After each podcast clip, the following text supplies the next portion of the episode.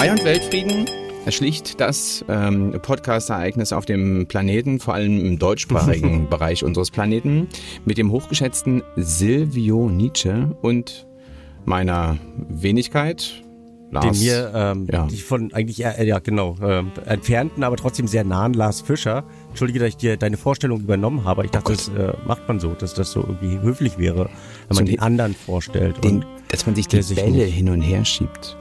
Ja, genau, genau. Sollte ja eigentlich so Sinn einer, einer Konversation und eines Dialogs sein. Da höre ich einen vielleicht wird es heute eine gute Folge. Ja, Nein, ist ein bisschen Spannung einfach- drin, ne? La Lars, ich habe ein Problem. Oh.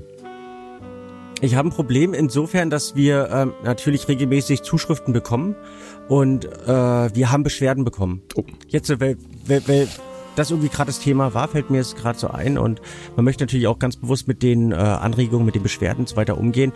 Und ich würde dich zu sehr, ähm, wie sagt man neudeutsch, bashen? Äh, Oder sagt man bashen? Oder ich würde dich zu sehr ähm, Dissen. beleidigen nicht. Ich weiß gar nicht mehr das Wort, wie es äh, formuliert wurde. Ja, ich bin zu frech zu dir. ich, bin, ich bin nicht, ich bin nicht lieb genug zu dir und du zu mir auch nicht. Also wir sind zu, zu unlieb zueinander. Unlieb ist ein schönes Wort. Kannst du es bitte ändern und ein bisschen lieber zu mir sein? Mein lieber Silvio, gerne ändere ich das. Auch in deiner Stimme werde ich einfach ein bisschen liebevoller und freundlicher sein. Vielleicht, aber auch nicht. Gucken wir mal. Eine ganz neue Seite das. von dir. Ja, okay. Aber fand ich auch wiederum sehr schön, dass es auffällt, dass äh, wir vielleicht doch irgendwie nicht Wein ist ja eine ernstzunehmende. Also- Sache. Da kann man nicht immer lieb sein und immer einer Meinung. Also auch bei all den Dingen Nein, sollte man drumherum. auch nicht. Also wir sind ja nach wie Also wir vor. versprechen nichts. Ja, ja, nee. Wir versprechen nichts.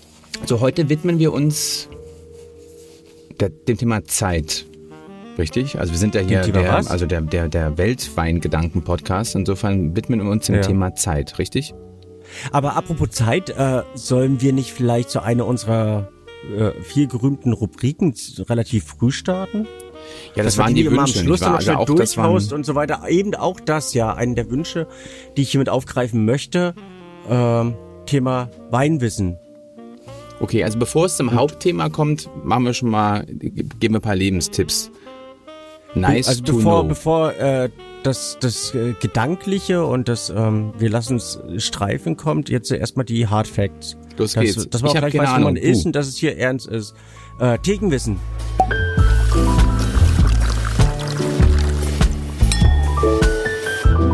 Mir überlegt, was man eventuell mal ansprechen könnte, weil es da gänzlich verschiedene Vorstellungen gibt.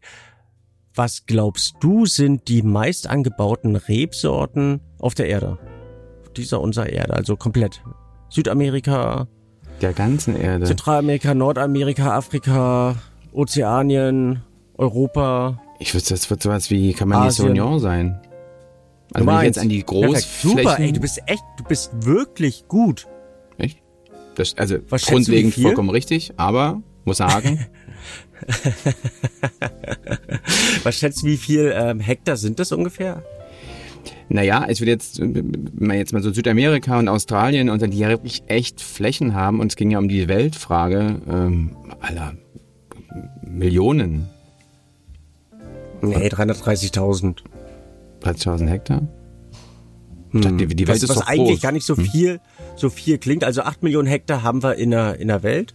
330.000 sind davon ähm, Cabernet Sauvignon. Und ich finde das aber, ich, Hm. Ach, ich hab jetzt recht gehabt? Flächenangaben, Cabernet Sauvignon war wieso richtig. hast du recht gehabt? Ja, Alter. ich, und ich, ich, Hier, ich, ich habe einen ein Tusch Lob was? Warte mal, bing, ausgesprochen. bing. Okay.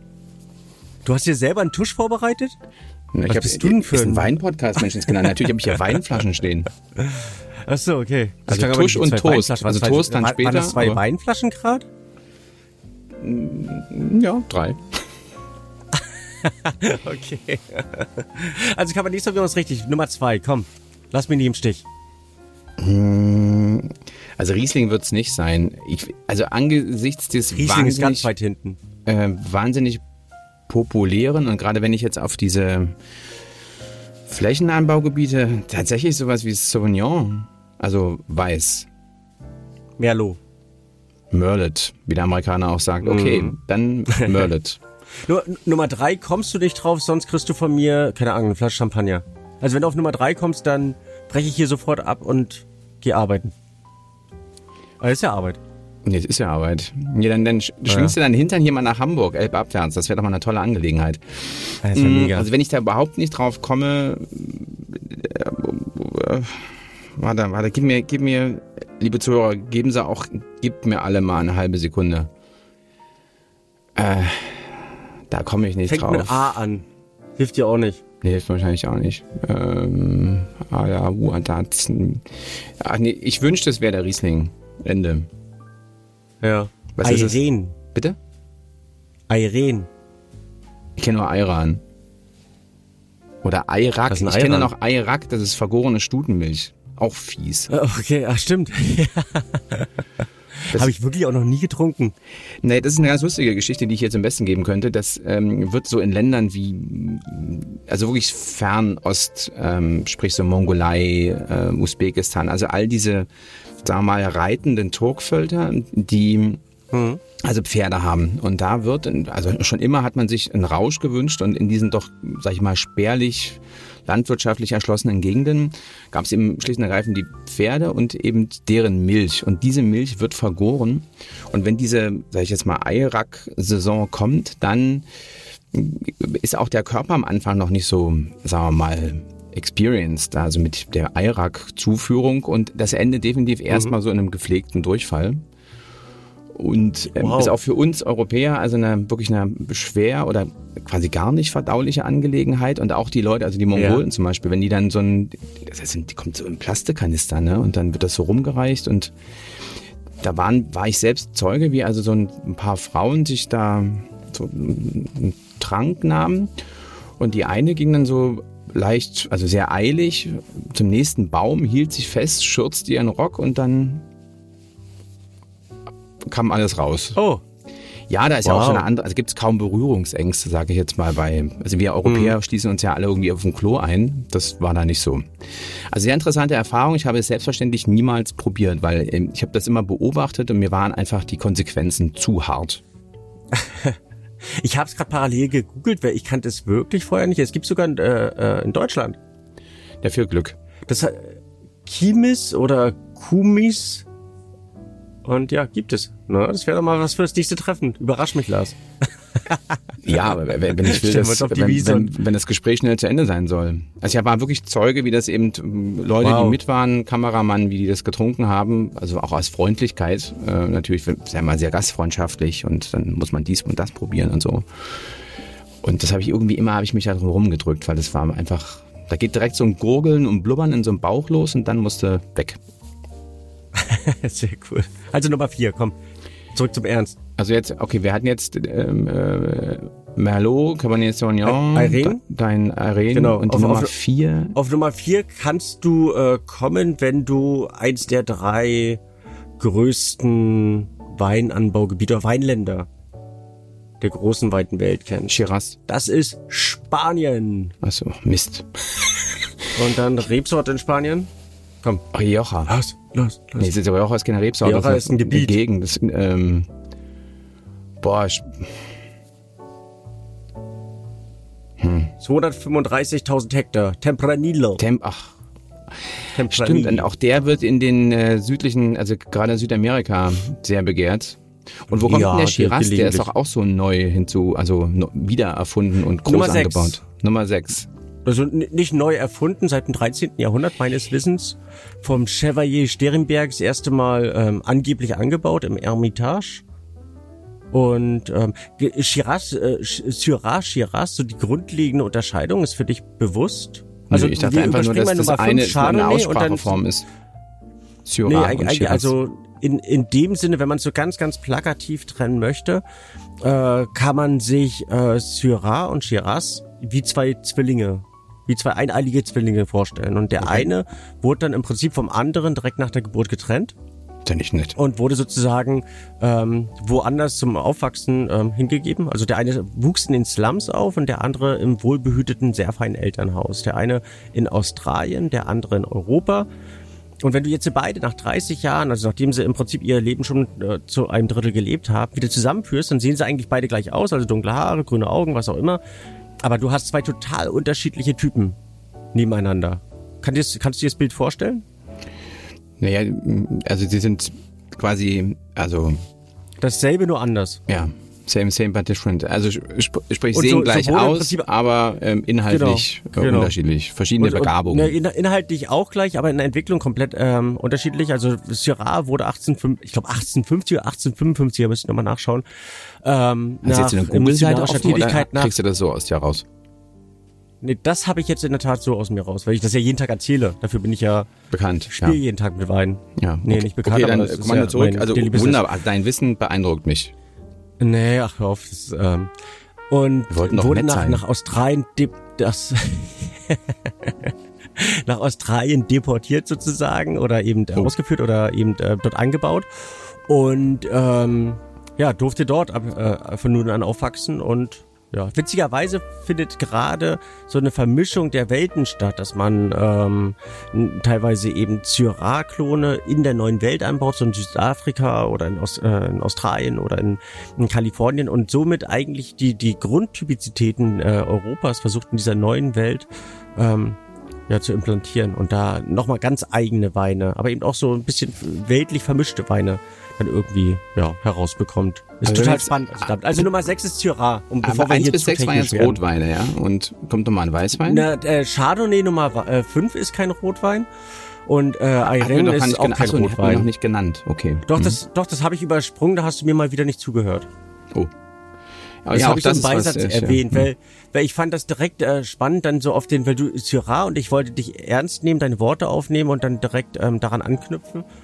Ähm, weil du ja ähm, statt Tempranillo hast du ja dann Syrah auf Platz Nummer 4. Wird es jetzt ein bisschen durcheinander, aber ist egal. Ich auch ein bisschen Nummer den Faden benannt. verloren. Aber ist ja, also wunderbar. Also Nummer 6 ist Syrah. Nummer 7 wäre Grenache. Ich mach's mal ein bisschen schneller, bevor Ja. du hier noch mehr durcheinander kommst. Nummer 8 ist Trebbiano oder Uni Blanc. Hm? Und äh, Trebbiano oder Uni Blanc ähm, hat ungefähr die gleiche Anbaufläche wie Deutschland. Also ich versuche mir das immer so ein bisschen, wenn, wenn ich mir Größen vorstelle, Hm. äh, an Deutschland so ein, so ein, so ein wenig ähm, anzulehnen. Also Anbaufläche Deutschland um die 120.000, ähm, das sind wir beim Trebbiano. Dann Nummer 9 Pinot Noir, Spätburgunder. Und Nummer 10 Sangiovese. Das sind die Top 10. Die Welt ist eine Rotweinwelt. Lässt sich konstatieren. Eigentlich ja. Und auch uneigentlich. Also ja, Ja, was denn kann man, jetzt? kann man so sehen. Ich, ich kann mir vorstellen, dass mehr Rotweine angebaut werden, weil die Weine vielleicht nicht im allerersten Jahr getrunken werden müssen. Es werden ja, ich glaube, 90 Prozent aller Weine, die produziert werden, werden innerhalb von 365 Tagen getrunken. Also es wird nichts mehr eingelagert. Und beim Rotwein hat man vielleicht noch ein zweites Jahr. Also die meisten Weine, die auch angebaut werden, schaffen es auch nicht länger als ein Jahr zu reifen. Und da hätte man eben den Vorteil beim Rotwein, dass man, und wahrscheinlich auch eine Frage der Wertigkeit, also letztlich motivieren ja wahrscheinlich die meisten Winzer ähm, der wirtschaftliche Anreiz oder der kommerzielle Aspekt dabei. Und Rotwein kannst du immer für einen Euro mehr durch, durchballern als, ähm, als Weißwein. Ja, auch das stimmt. Ja. Aber die Arbeit ist am Bei Ende fast, dieselbe. fast den gleichen ja. Aufwand. Ja, also zumindest im Weingarten. Da ist ja, ist die Erziehung beider eigentlich ziemlich, ziemlich gleich, so innerhalb eines Jahres. Aber was, was, was ist denn das eigentlich für ein blödes Jahr, finde ich? Also so. Dieses nicht, meinst du? Nicht nur ähm, für, ja, ja, und eigentlich auch das Letzte. Also nicht nur für, für, für uns, sondern auch für die Winzer. Das ist, ähm, oder für dich ja auch. Also war es ja auch total. Ich kann mich jetzt eigentlich gar nicht so beschweren. äh, also ich war ja, bin ja trotz alledem, trotz der Corona, also am Ende ist ja Corona das, was du meinst, was für alle so eine, ja man kann es ruhig Plage nennen, ne? aber ähm, natürlich auch eine Ja. gefährliche, gefährliche Plage. So, ähm, man verharmlost das ja gerne und sagt, Menschenskinder Corona, aber es ist, ne, gab ja nun wirklich auf der ganzen Welt genügend Tote. Es ist kein Spaß. Nichtsdestotrotz waren, konnte ich oder bin ich ganz viel gereist und habe gedreht. Ähm, sicher sehr mühsam immer mit Kontrollen und Impfung, also Impf sowieso und Test und etc. Also ich habe inzwischen auch gefühlt eine Hornhaut in der Nase. Und äh, auch gerade am Anfang haben die das, ähm, äh, da war man auch ungeübt in dem Testen. Ne? Gefühlt ist dieses Stäbchen ja. haben die mir das ins Gehirn geschoben. Also wie oft ich da auch Nasenbluten hatte oder sonst was da rauslief, das war echt nicht schön. Aber jetzt ja, auch ein bisschen un unappetitlich, ne? Aber ähm, ja, schwierige Zeiten und so richtig zu Ende ist das noch nicht. Ne? Ähm, ich kann jetzt gar nicht, ich weiß, was ich jetzt gar nicht so richtig beurteilen kann, wie das für die Winzer war. Also jetzt nicht nur ähm, Corona-technisch, wie sich das also ausgewirkt für, für die Winzer hat. selber regelrecht katastrophal, was was ganz ganz oft vergessen wird. Das ähm, wurde, es wurde zwar mehr Wein getrunken hm. im Allgemeinen, also der der Alkoholkonsum hat ja massiv angezogen durch diese ganzen Lockdowns und das klingt erstmal auch ganz toll und super, aber das, wo wir uns mit beschäftigen, sind ja in dem Sinne, wenn man es so ganz plakativ formulieren möchte, Qualitätswinzer. Und die hatten teilweise zu kämpfen, weil eben mehr einfacher Alkohol getrunken wurde. Und es gab so eine, in der ersten Welle so eine Phase, wo die Leute runter in den Keller gingen und so mehr oder weniger weltuntergangsmäßig äh, sagten, okay, wer weiß, wie lange noch, jetzt äh, ziehen wir uns die ganzen teuren Bordeaux auf, die ganzen großen Gewächse und waren dann eben richtig aktiv dabei, sich äh, das wirklich Tolle anzutun. Das ebbte aber ganz, ganz schnell ab, als sie merkten, oh, es geht länger, es wird teuer. Und äh, dann fingen, fingen viele an, eben einfache Weine zu trinken. Grundsätzlich wurde eben auch sehr viel, ähm, sehr viel Billigzeug im Allgemeinen, wenn man den Markt global betrachtet, hm. ähm, getrunken. Aber allgemein ist der, der Alkoholkonsum extremst nach oben gegangen äh, in der Relation zu Vor-Pandemie-Zeiten. Das, was aber eben oft vergessen wird, ist eben ähm, der, die zweite Reihe hinter der Gastronomie und Winzer beliefern ja Gastronomie. Und dadurch, dass die Gastronomie geschlossen war, hatten eben viele Winzer einen solchen Überbestand an Wein und haben eben die, die Weine nicht verkaufen können. Glücklicherweise sind das alles Qualitätswinzer und mh, hm, haben nicht den enormen Drang, die Sachen sofort zu verkaufen, sondern können da vielleicht eben auch ein zweites, ein drittes Jahr mit warten. Aber es kommt eben auch das neue Jahr dann, den, äh, der neue Jahrgang, den dann viele dann mit einmal haben wollen. Also viele Winzer haben es absolut nicht einfach gehabt in dieser Zeit, weil sie einfach kein Wein verkauft haben. Einige sind kreativ geworden, wie eben auch einige Gastronomen, haben angefangen mit äh, eben den viel zitierten Online-Proben ähm, ihr, ihr äh, Programm vorzustellen oder versucht eben anderweitig in irgendeiner Form ähm, zu agieren und ihre Weine zu verkaufen, sei es in Online-Shops oder sonstiges. Aber ähm, es gab für, für viele Winzer sehr, also sehr extreme Situationen und Momente. Abgesehen davon, dass eben ähm, weniger Wein ähm, in der Gastronomie verkauft wurde, zwangsläufig. Auch, dass es keine Weinpräsentation mehr gab. Also es gab ja keine dieser öffentlichen Auftritte, sei es Messen oder sei es ähm, irgendwelche ähm, Präsentationen oder Verkostungen, ähm, wo, wo man den neuen Jahrgang vorstellen konnte. Also man konnte ihn rein verbal darstellen oder eben diese Online-Proben gestalten. Aber zu zeigen, was man eben Neues gemacht hat, gab es keine Möglichkeit. Also daher eine, eine katastrophale Situation für die Winzer. Was man nicht vergessen darf, ist natürlich, du, du hast natürlich auch die Weinwirtschaften, ne? So der Hofverkauf, das ist ja alles, war ja auch alles weg. Viel, viel komplett weg. Also die, der, der Weinverkauf, der dieser eben, wie gesagt, zweiten Ebene der Winzer war, die haben zwar immer noch verkauft, wahrscheinlich dann auch genug verkauft, damit sie ähm, weniger oder keine staatlichen Hilfen beantragen mussten. Aber ähm, da mussten viele von ihrem Notgroschen leben. Also eben auch Investitionen zurückschrauben, ähm, teilweise Flächen verkaufen, was ich gehört habe. War, war nicht einfach. Und dazu kam dann ähm, eigentlich dieses Grottenjahr in, in, in vielen Bereichen. Also das ähm, fing an, also mit, oder eigentlich nahezu allen Katastrophen. Wenn wir hier rein, hier das Mitteldeutsche mal betrachten, hm, du hast eigentlich alles gehabt. Du hast Frost gehabt, du hast ähm, hm, hm, was waren da am Anfang? Du hast eine total schlechte Vegetation gehabt, dann hattest du eine Übervegetation, wo zu, also zu viel oder ausreichend Regen war, der ja grundsätzlich gut ist, ähm, aber der gesamte Weingarten ist explodiert. Und am Schluss hast du noch ähm, den den das ganze Jahr ähm, gegebenen Regen gehabt, der teilweise eine solche Fäulnis beschert hat, dass du ähm, ein Drittel, mindestens ein Drittel deiner Lese weg, wegwerfen konntest. Also es war katastrophal für viele Winzer. Also in Deutschland im Allgemeinen teilweise gar nicht so schlecht. Also es kamen teilweise auch sehr, sehr interessante Qualitäten hervor. Aber ähm, puh, was ein Jahr. Also 2020 ähm, oder nee, Entschuldigung, 2021. Ja, das, ähm, mit dem ja, wird, wird, wird, wird schwierig. Ich 2020 war, war, war, ähm, war, besser oder war jetzt mal rein war, weintechnisch war, durchaus, War, war, war durchaus besser als 2021. Also da. Aber die, die Frage ist, ähm, kannst du dir vorstellen, wo, woran man ein gutes Jahr misst oder was ein gutes Jahr ist? Ich glaube, die Ausgewogenheit darf nicht zu trocken sein. Du brauchst genügend Sonne, du brauchst aber auch ein bisschen Regen. Also rein, diese Wetterkomponenten spielen da, glaube ich, eine sehr, sehr große Rolle. Dann, ich meine, kommt nochmal dazu, dass, dass ein Winzer ist, ist ein Bauer, jemand, der von, von, von dem Wetter zu 100 Prozent abhängig ist. Ne? Also wir hatten das ja selber im Weingut, dass ein Hagelschaden irgendwie 80 Prozent deiner, deiner Ernte vernichtet. Also weg zum, hm. zurück zum guten Jahr. Ich glaube, das sind diese Wetterbedingungen. Also ausgewogen, gerne viel Sonne, aber eben verbunden mit genügend Wasser, würde ich jetzt mal unterstellen. Hm.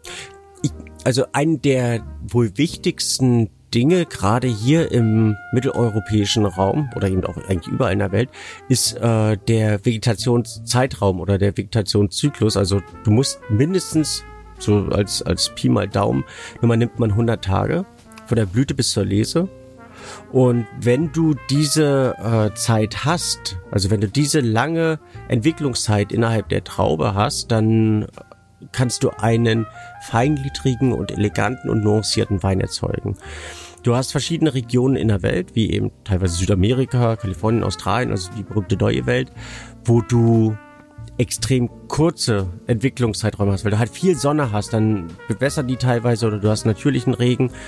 Und dann wächst das Ganze dermaßen schnell, dass die Weine keine oder nicht ausreichend Säurestrukturen aufbauen können, dass sie zu viel Zucker produzieren, dass sie also richtig plumpe, banale Weine werden. Und somit ist das äh, Bestreben eben auch in, in diesen Regionen, wie die, in den hiesigen Regionen, dass man eben idealerweise diesen möglichst langen Vegetationszeitraum hat. Also bis zur perfekten Reife oder bis kurz vor der perfekten Reife.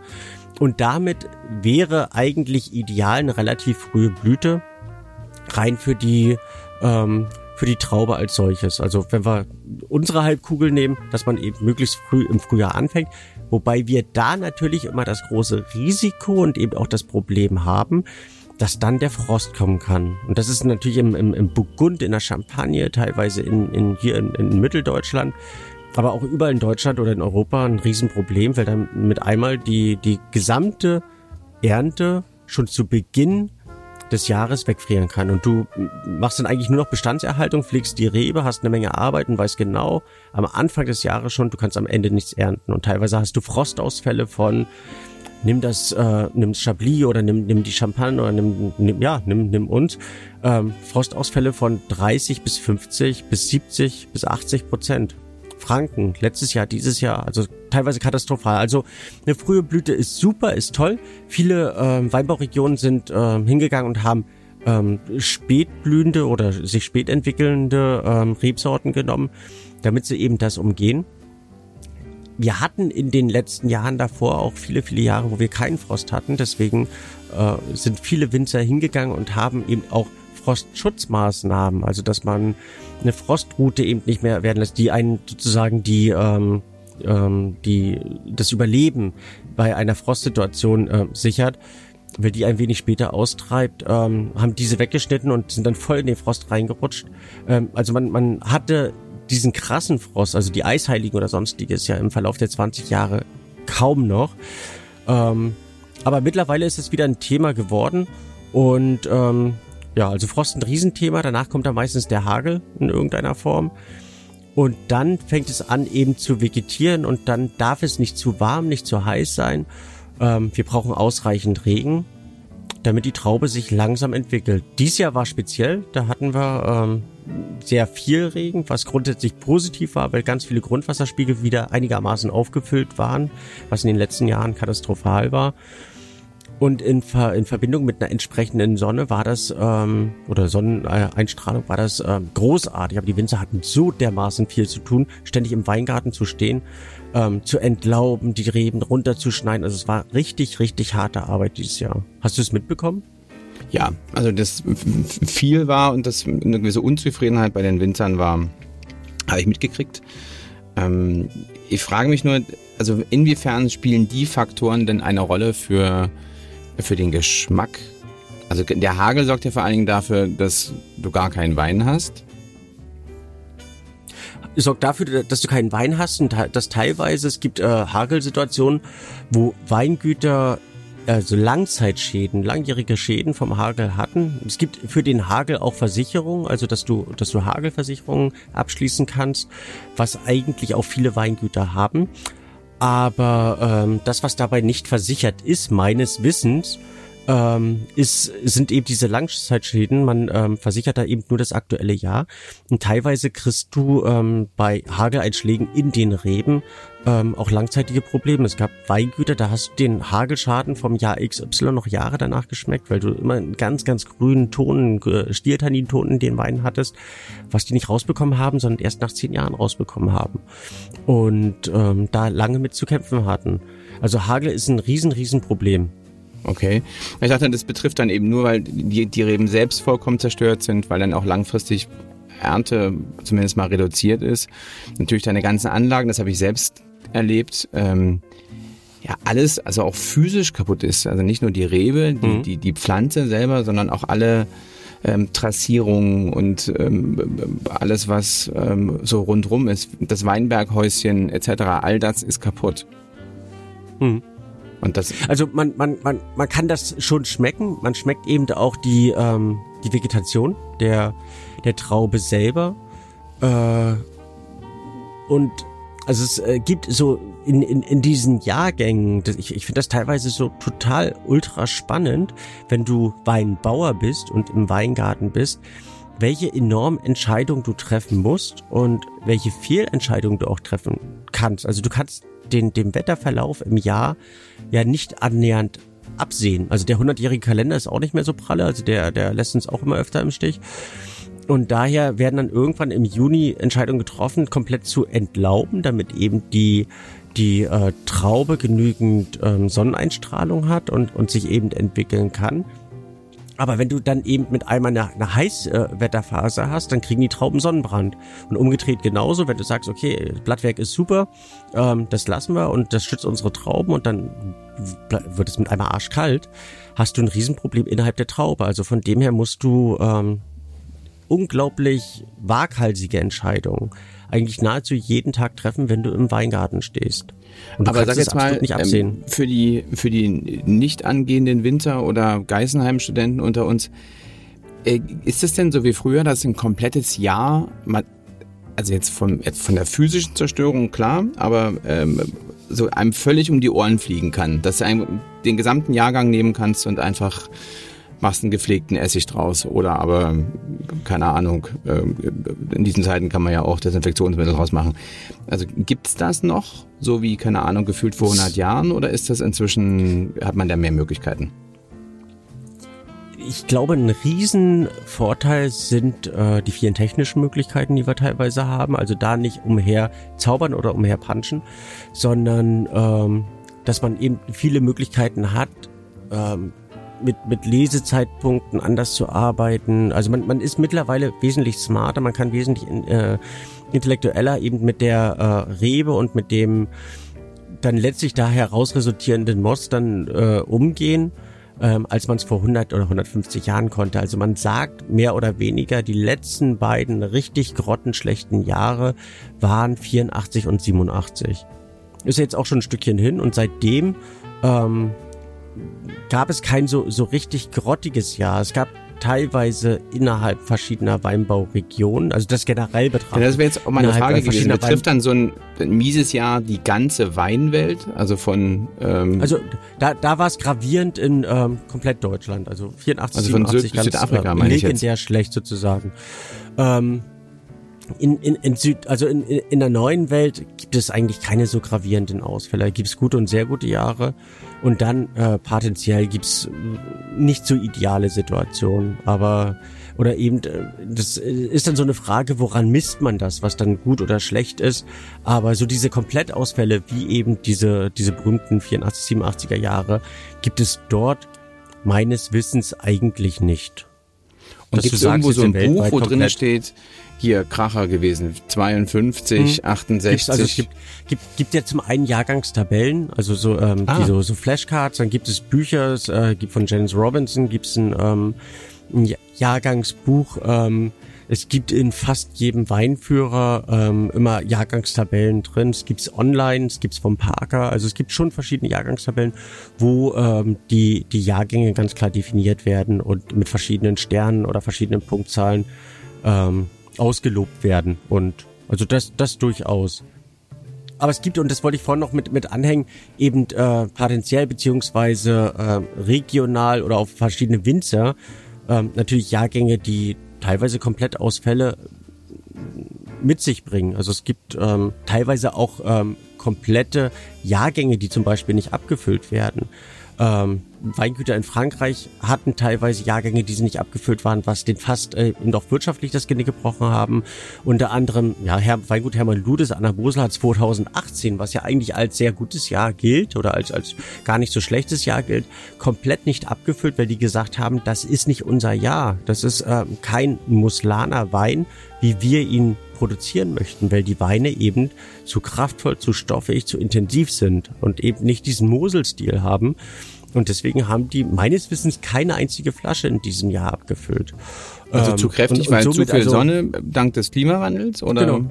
Jawohl. Also, ah. ja, das, also zu wenig Regen, zu viel Sonne, zu, zu stoffige, zu intensive Weine. Also das, was wir uns eigentlich vor 50 Jahren gewünscht haben, wird jetzt allgemein wieder ein Problem, dass die Weine zu kraftvoll, zu intensiv werden und ähm, man eigentlich gegen das, was man früher wollte, arbeitet. Und dieses kühle, klare, was ja eigentlich auch den deutschen Wein als solches auszeichnet.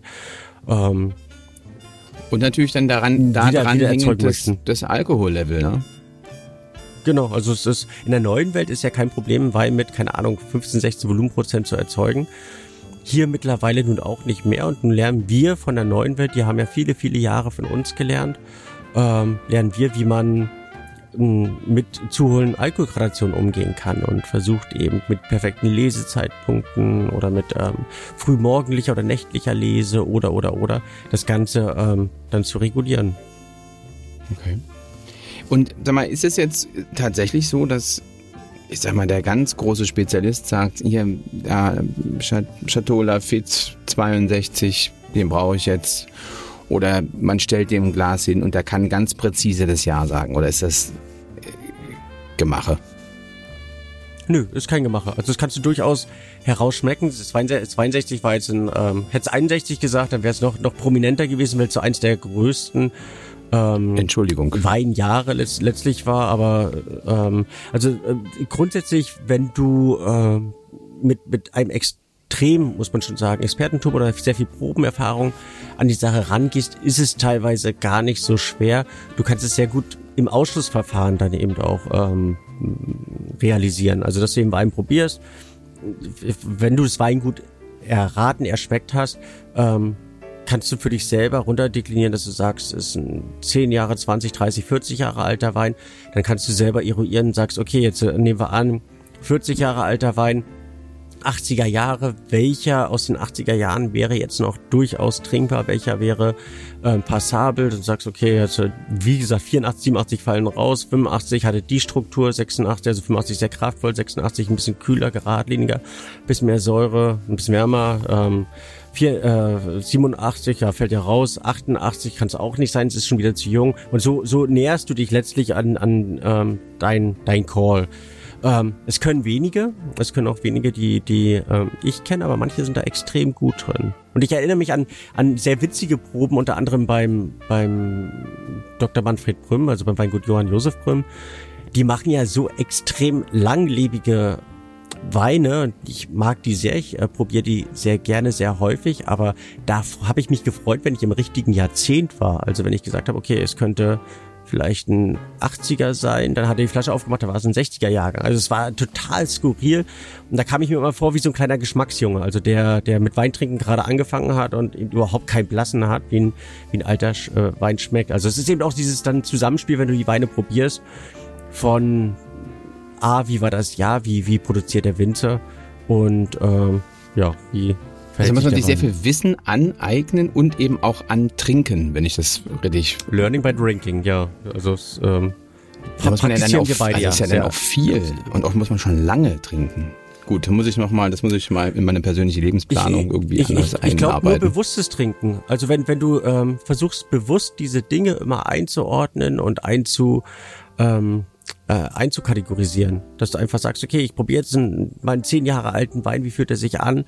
Woran kann ich das messen? Und ähm, nicht dieses, okay, der Wein ist interessant und ah, schön, den finde ich super, lecker, toll, sondern dass du einfach versuchst, bewusst mit dem Wein umzugehen. Also so wie du ja ein Buch einfach lesen kannst oder eben dort bewusst mit den Worten umgehen kannst und mit Wortgebeten, Wortzusammenhängen und so weiter. Es ist ähm, so beim Weintrinken eben auch oder wenn du einen Film guckst, du kannst einen Film einfach zur Unterhaltung gucken oder du kannst auf Setting gucken, kannst auf äh, die Interaktion der Schauspieler, kannst ähm, auf die verschiedenen Räumlichkeiten oder, oder wie auch immer. Also es ist dieses bewusste Umgang mit diesem Genussmedium Wein und dann eben auch, ja, wie gesagt, Learning by Drinking. Gut, ähm, ähm, Ja, aber im, im, im Mitten des Jahres, also jetzt sind wir mehr oder weniger beim Sommer angelangt, also viel wachsen oder wenig wachsen, viele Entscheidungen treffen oder wenig Entscheidungen treffen. Das Ganze ähm, äh, pleppert dann so oder plätschert dann so vor sich hin.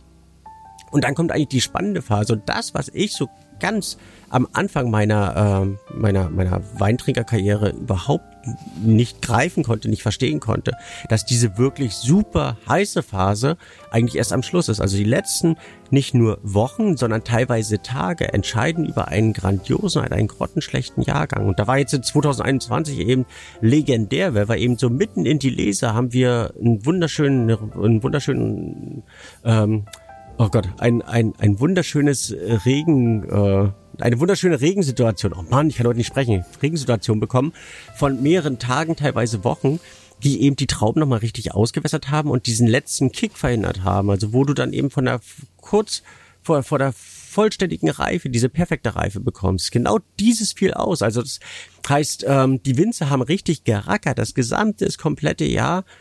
Und dann kurz bevor sie ernten konnten, zerfiel sozusagen alles in deren Händen. Also natürlich kommt dann auch noch, noch Schimmel mit hinzu, es kommt Fäulnis noch mit hinzu. Ähm, und, und, und diese standen teilweise im Weingarten und haben innerhalb von zwei, drei Stunden ihre ähm, komplette Lese dahin faulen sehen. Also sind abends ins Bett gegangen und am nächsten Morgen war ein katastrophaler Zustand im Weingarten. Es geht ja auch richtig schnell.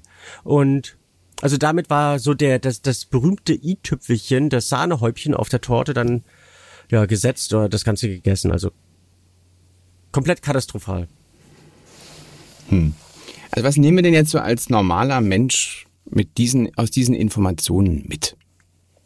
Dass kein Jahr wie das andere ist, dass jedes Jahr spannend bleibt. Und auch wenn wir davor Phasen hatten, wo die Jahrgänge aufgrund einer relativ ähm, also relativ äh, eines relativ warmen Klimas relativ homogen waren, gibt es auch da sehr viele Feinheiten und für den Winzer heißt jedes Jahr eine komplett neue Herausforderung. Und das, was, was, was ich vielleicht ganz spannend finde oder was ich ganz gerne mitnehmen wollte, ist dazu zu animieren, die Jahre als, als solches zu nehmen. Also wir, wir sind ja ähm, immer sehr offen und sehr gewillt, dass wir sagen, Wein ist Natur und natürlich schmeckt auch jeder Wein komplett anders.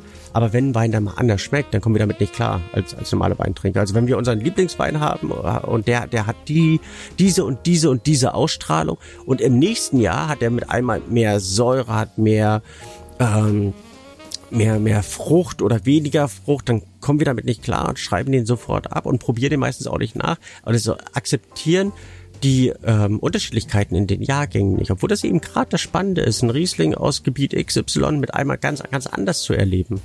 Und was ich mit auf den Weg geben würde, wäre eben diese Offenheit zu der Andersartigkeit der einzelnen Jahrgänge. Okay, dann äh, ich bin, ich bin da wahnsinnig offen. Also kann es ähm, kann da offener gar nicht sein. Ich bin vor allen Dingen auch neugierig und insofern würde ich mich nicht zu den Menschen zählen, die, wenn er einmal nicht so doll war, ähm, den dann abschreibe. Aber gut. Wir müssten heute noch, äh, müssen wir ein Thema noch klären. Unsere zweite Rubrik, lieber Silvio.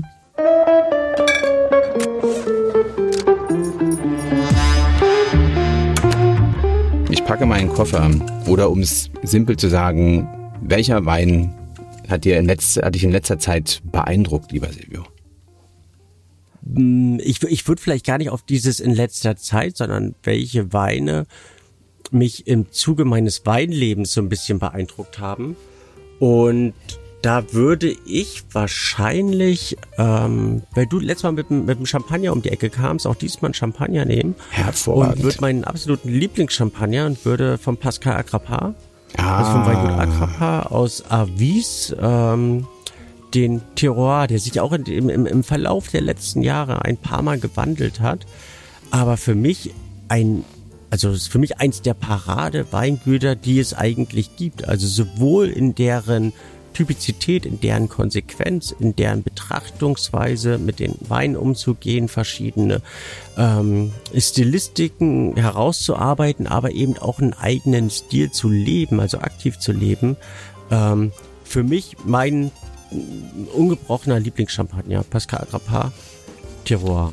Äh, Da, da schließe ich Was mich an, das weißt du da ein? Was mich daran ähm, äh, erinnert, ich muss bei dir noch mal eine Kiste ordern, aber hat er denn noch genug, der Junge? Und du auch?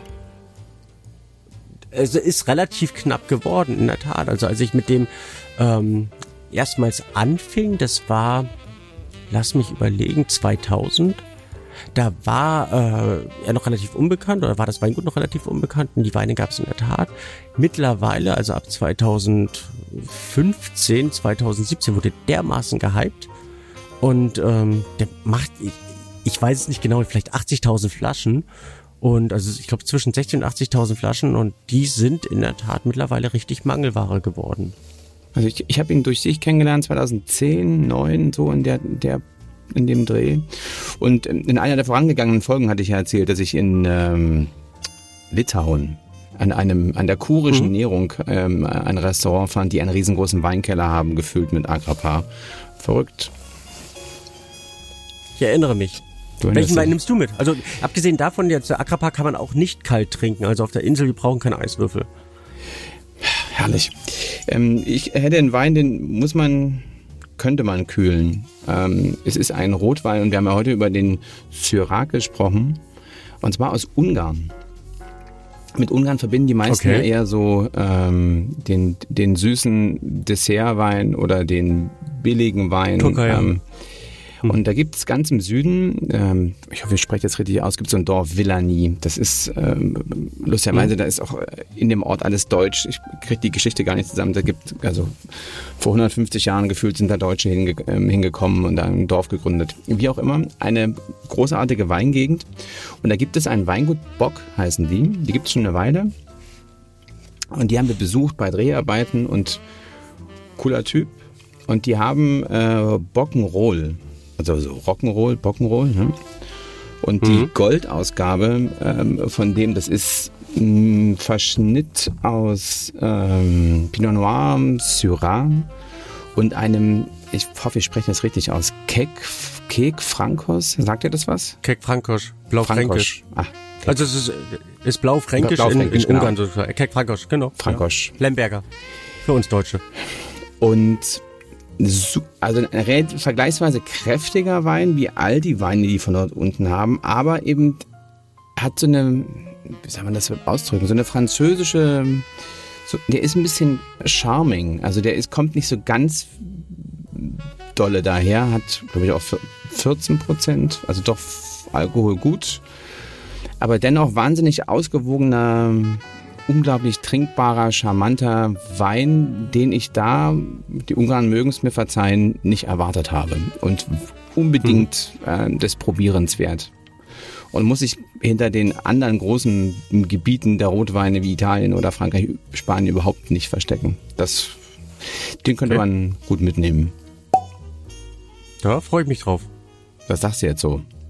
Juti. Aber Da wir mich wirklich drauf. Also nicht zuletzt, weil wir wirklich zu selten zusammen Wein trinken und äh, das eigentlich unbedingt ändern sollten, weil Wein lebt von Ge Gesellschaft, von äh, ja, Gemeinschaft, von vom Austausch und daher ähm, sicher mir eine Flasche, wie man so schön Ja, sagt. und wir haben ja dieses Jahr, dieses Jahr, Menschenskinder, diese Ausgabe ganz viel über, äh, über, über Jahrgänge gesprochen. Und wenn man sich auf Jahrgänge konzentriert, ist, glaube ich, ähm, der Weinkeller nicht weit, den man braucht. Das sollten wir in den nächsten Folgen auch mal irgendwie äh, thematisieren, wie man einen vernünftigen Weinkeller baut. Aber dazu später. In diesem Sinne würde ich sagen, alles, lieber alles Gute aus Hamburg nach Dresden in die Weinkulturbar. Und ich sage Liebe Grüße zurück. Bis bald einmal.